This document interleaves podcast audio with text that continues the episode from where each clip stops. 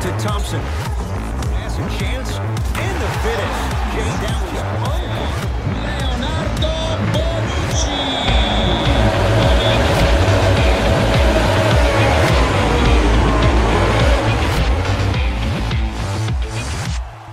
سلام شنوندگان عزیز با یک قسمت دیگه آوانتاژ همراه شما هستیم امروز می‌خوایم درباره ورزش های پرهیجانی صحبت کنیم که محبوبیت شدیدشون تو دنیای واقعی خیلی از کمپانی ها رو تو این فکر انداخت تا ورژن دیگه ای از اونها رو هم برای مخاطبای پروپاگورسشون طراحی کنن.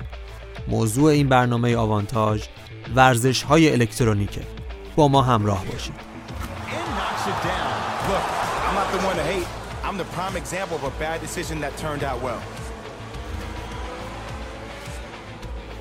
از همون ابتدای شکلگیری صنعت بازی های ویدیویی تلاش های بسیاری برای شبیه سازی ورزش فوتبال صورت گرفت. این تلاش ها تا اواسط دهه 90 میلادی حالت جدی نداشت اما با ورود دو قول بازی سازی یکی از شرق و یکی از ایالات متحده داستان حضور فوتبال تو بازی های ویدیویی به طور کامل تغییر کرد. رقابت این دو مجموعه باعث شد که سال به سال ورژن بازی های ویدیویی فوتبال به نمونه واقعیش نزدیکتر بشه حالا نگاهی به داستان این دو سری موفق و رقابتشون از ابتدا تا آخرین نسخه منتشر شدهشون میندازیم مجموعه بازی های فیفا Score that goal, and you're a hero. and history carves your name. یک بازی ویدیویی شبیه سازی شده و مرتبط با ورزش فوتبال که توسط Electronic Arts Sports منتشر میشه و از سال 1993 سالیانه حداقل یک نسخه ازش عرضه شده. و دومی فوتبال الکترونیک PES یا همون PES معروف gamer ا این هم مجموعه ای از بازی های ویدیویی ورزشی و شبیه ساز فوتباله که توسط شرکت کنامی توسعه و نشر داده میشه. این بازی اولین بار 15 مارس 2001 برای کنسول پلی استیشن عرضه شد. این سری از ابتدای عرضه تا سال 2013 پرفروشترین و پرطرفدارترین بازی ورزشی شبیه ساز فوتبال بود.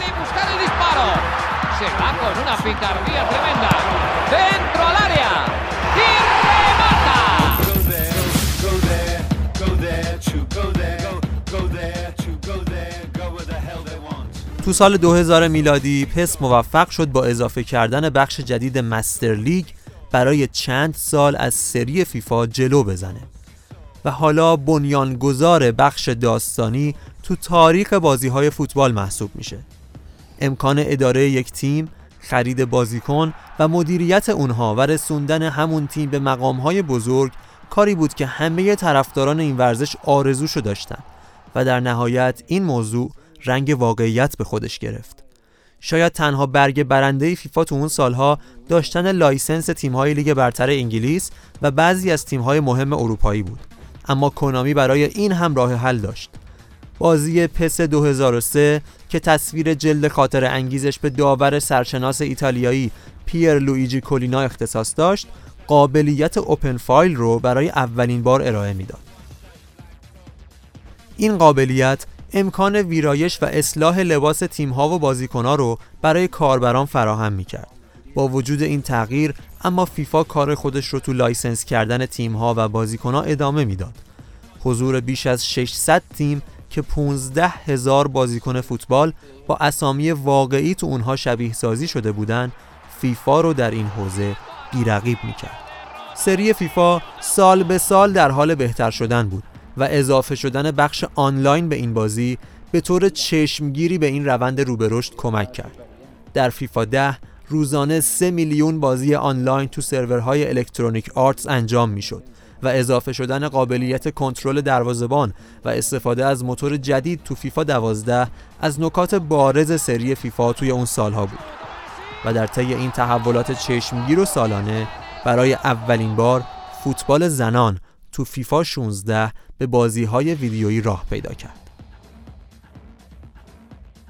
کنامی برای عقب نموندن از رقیبش از یک موتور کمکی در کنار Fox Engine تو نسخه PES 2015 استفاده کرد و باعث شد تا این بازی در شبیه سازی صورتها از سری فیفا جلو بزنه این روند تقریبا سه سالی ادامه داشت تا جایی که فیفا 18 به گفته منتقدا در بینقص تر کردن تجربه gameplay خودش نسبت به گذشته موفقیت بزرگی به دست آورد و تو زمینه license و تعداد تیم ها هم هنوز حرف اول رو می‌زد. و اما بریم سراغ بخش جذابتر این بازی ها یعنی مسابقات آنلاین مسابقات جهانی فیفا ای یک تورنمنت سالانه که توسط فیفا با همکاری Electronic Arts Sports برگزار میشه. تو فینال بزرگ جام جهانی فیفا بهترین بازیکنایی که از طریق EA Sports امتیاز کافی رو کسب کردن برای برنده شدن جایزه نقدی و بهترین جوایز فوتبال با هم رقابت می‌کنن.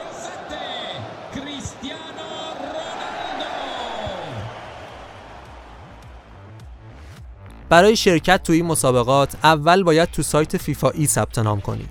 بعد از ثبت نام باید به عنوان یک رقیب نخبه شناخته بشین تا جواز حضور تو سری جهانی فیفا رو کسب کنید. شما باید تو 27 بازی که در قالب یک لیگ آخر هفته ای برگزار میشه قهرمان بشید و بعد از تایید قهرمانی مجاز هستین در جامهای آنلاین منطقه‌ای که به صورت متمرکز برگزار میشن با رقیبا رو در رو مسابقه بدید. این مسابقات حذوی هستند و بین 3 تا 5 بار تو هر منطقه برگزار میشن.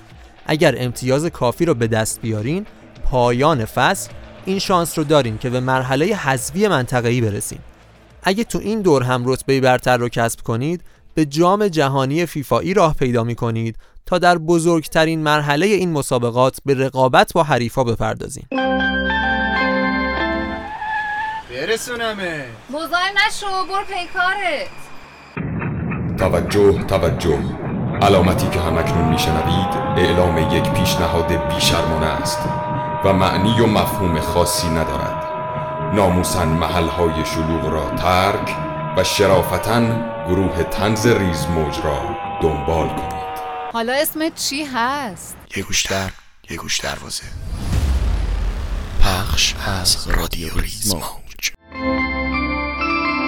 بازی های شبیه ساز جذاب ترین رشته ورزشی رو با هم بررسی کردیم. بریم سراغ بازی شبیه ساز بعدی. بازی کامپیوتری بسکتبال. Be ready. Cause we're coming at you with the squad. همونطور که فیفا و پس هر سال با هم رقابت می‌کنن NBA Live و NBA 2K هم سعی دارن مخاطبای بازی های بسکتبال رو به سمت خودشون جذب کنن. NBA Live توسط EA Tiburon طراحی و توسط EA Sports منتشر میشه. برخلاف بازی NBA 2K باید با بازیکنهای آماتور تیم بسازید و تیم و بازیکنها رو به تدریج و با دریافت امتیاز قوی تر کنید. در کل سه حالت مختلف تو این بازی دیده میشه. اول اینکه تیم خودتون رو توی یه لیگ چهار تیمی شرکت میدین و به مسابقات پلیاف میفرستین تا قهرمان بشه. در واقع همون حالت سنتی بازی های NBA حالت دوم بازی Live Events گفته میشه که روزانه چالش هایی برای شما تعریف می‌کنه تا مهارت بازیتون رو بالا ببرین. و در سومین حالت بازی یعنی Head to Head شما کنترل یک بازیکن رو در طول یک quarter بر عهده می‌گیرین و به صورت آنلاین با یکی که اون هم کنترل یک بازیکن دیگر رو بر عهده داره بازی می‌کنید. سری بعد یعنی NBA 2K به خاطر داشتن ویژگی های متنوع معروفه. به طوری که همیشه کاربرا با سلیقه های مختلف می‌تونن سرگرم این بازی بشن. این مجموعه هم حالتهای مختلفی واسه بازی کردن داره. مثلا اگه می‌خواین بازیکن دلخواهتون رو توسعه بدین MyCareer بخشیه که ازش استفاده می‌کنید. یا اگه می‌خواین تیم بسکتبالتون رو بسازید و تجربه شبیه حالت Ultimate سری فیفا داشته باشین سراغ بخش MyTeam برین. بعد اینکه تیمتون رو تشکیل دادین به صورت آنلاین یا آفلاین می‌تونید بازی کنید. به علاوه این امکان هست که یا بازیکن بخرین یا از بازیکن خودتون که تو بخش MyCareer ساختین استفاده کنید. و در نهایت اگه به مربیگری تو بسکتبال علاقه دارین حالت مای جی ام برای این کار طراحی شده. اضافه شدن بخش داستانی یا همون حالت مای کریر که اشاره کردیم رو میشه جزء مهمترین تغییرات ایجاد شده تو NBA 2K دونست. داستان بخش مای کریر بازی NBA 2K 2020 روایتگر زندگی حرفه‌ای بازیکنیه که شما اون رو ابتدای بازی می‌سازین و بهش اسم می‌دید اما با لقب چی شناخته میشه؟ داستان از جایی شروع میشه که چی کاپیتان شناخته شده یکی از تیم‌های بسکتبال دانشگاهیه که به دوستا و همتیمی‌های خودش خیلی اهمیت میده. از طرفی مربی این تیم دانشگاهی ادریس آلبا هنرپیشه هالیوود توجه ویژه‌ای به چی داره. تو یکی از بازی ها یکی از همتیمی های چی دچار مصدومیت شدید میشه و آلبا اون رو از تیم خط می‌زنه چی؟ به دلیل اختلاف نظرهایی که با مربی تیمش داره از حضور تو تیم انصراف میده و به زادگاهش برمیگرده. تو ادامه داستان و بازی اتفاقایی میفته و چی به یکی از تیم‌های NBA راه پیدا می‌کنه و برای قهرمان شدن تو لیگ میجنگه. و اما بریم سراغ آخرین بخش. فرمول یک. فرمول یک نام مجموعه بازی های ویدیویی اتومبیل رانیه که برای اولین بار تو سال 2009 توسط استدیو کودمسترز منتشر شد.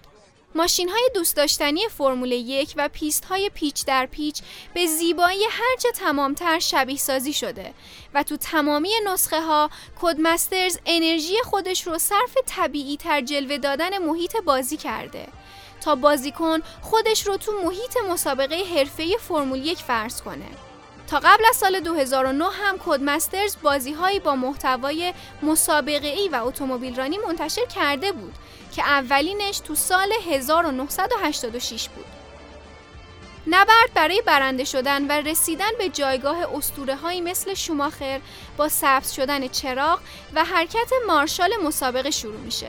بازی نگاهی هم به رابطه بین مهندسا و راننده ها داره. در واقع می‌تونید صدای مهندس تیم رو طی مسابقه بشنوید و حتی ازش درباره دمای لاستیک ها و تغییرات آب و هوا سوال کنید. تمام این جزئیات بازی شما رو به یک راننده واقعی فرمول یک تبدیل می‌کنه. باید بگیم که این جزئیات بی‌نظیر یه جورایی ما رو یاد حرف فرناندو آلونسو میندازه که میگه امروزه یک راننده فرمول یک شبیه خلبان هواپیماست. خب به پایان قسمت اول از مجموعه بازی های الکترونیکی تو برنامه آوانتاژ رسیدیم. خوشحال میشیم که تو قسمت دوم هم ما رو همراهی بکنید. خدا نگهدارتون.